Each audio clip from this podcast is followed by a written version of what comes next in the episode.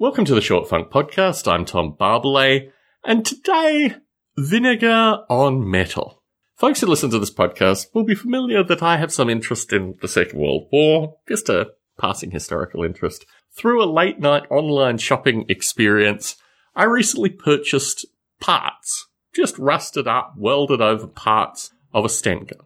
Having done the necessary cutting with a Dremel and removing all the excess bits and pieces, I have a bunch of metal that is about 75 years old and is covered in gunk. It's actually quite inspiring how filthy these bits of metal are. And my typical response associated with metal is to apply some kind of cleaner or something to remove off the 75 years worth of gunk. Having watched the Antiques Roadshow, I realize that this probably isn't always a good thing to do, but these items are so filthy that if I were to handle them for an extended period of time, my skin would be very black. As I pointed out to my wife, most of my foolhardiness in this day and age can come through internet research. And I did spend a bit of time researching on the internet what the best way was to clean these bits of metal. I have a preference for vinegar in these circumstances, and I wanted to look online and see if my vinegar preference was well founded.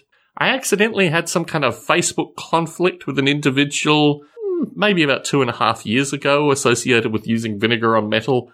But I found through searching online that actually there are a number of reputable sources. In fact, a majority of the sources that I investigated associated with cleaning up old bits of steel and iron that indicated that vinegar was a preferred form if one didn't want to use toxic chemicals. And also, in contrast to the toxic chemicals that one would use, the effects of vinegar were pretty good. So I went to the local Walmart. The local Walmart's useful for certain things.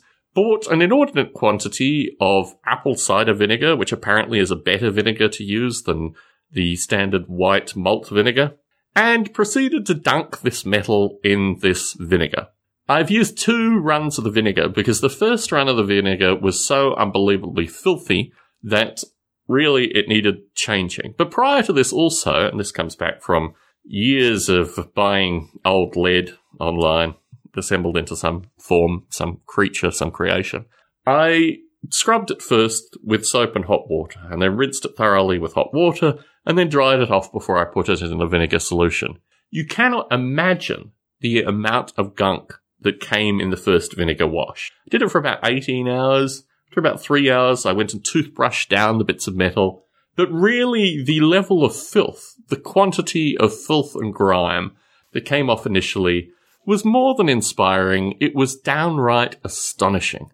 The beauty of the first vinegar run was that I can now see serial numbers, I can see identifying marks, and I found one thing that is particularly curious that I really like a lot. The section where the magazine connects to the actual firearm itself is its own fabricated piece of metal. It's basically like a tube with a rectangular section coming off it where you put the inordinately long magazine, which I cannot own in California. So where one would put it in a state where one could legally do that.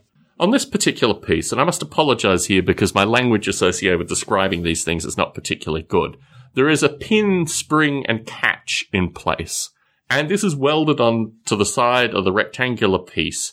So I think it's actually some kind of connector that goes into the barrel piece and secures it in place. Is. But rather than welding on the piece of metal that should be welded on there, they took a hexagonal nut, drilled out the center of the hexagonal nut, and welded it in place. It's beautiful in terms of its clandestine nature. Clearly, a piece wasn't there, a piece was needed, but they had a nut lying around they drilled it out and they welded it on. I have very little information associated with Sten gun manufacture. It's really actually quite romantic and mythical, associated with folks in France and the UK, you know, working in clandestine basements doing these manufactures. But the ability to have an ad lib part, a part that was in no way intended to be used in this fashion, but was repurposed in order to solve this functional issue is really a thing of beauty. In fact, I've moved it aside and I think this definitely I'm going to use as a paperweight because it shows a degree of ingenuity that I can thoroughly endorse. The parts are currently in for their second vinegar wash. This section with the welded on bolt I've put aside, as clearly I don't want to tarnish it any more than it already has been tarnished. But it is a beautiful example of the mentality of folks through this period of time. Tom Barbalet in San Jose, signing out.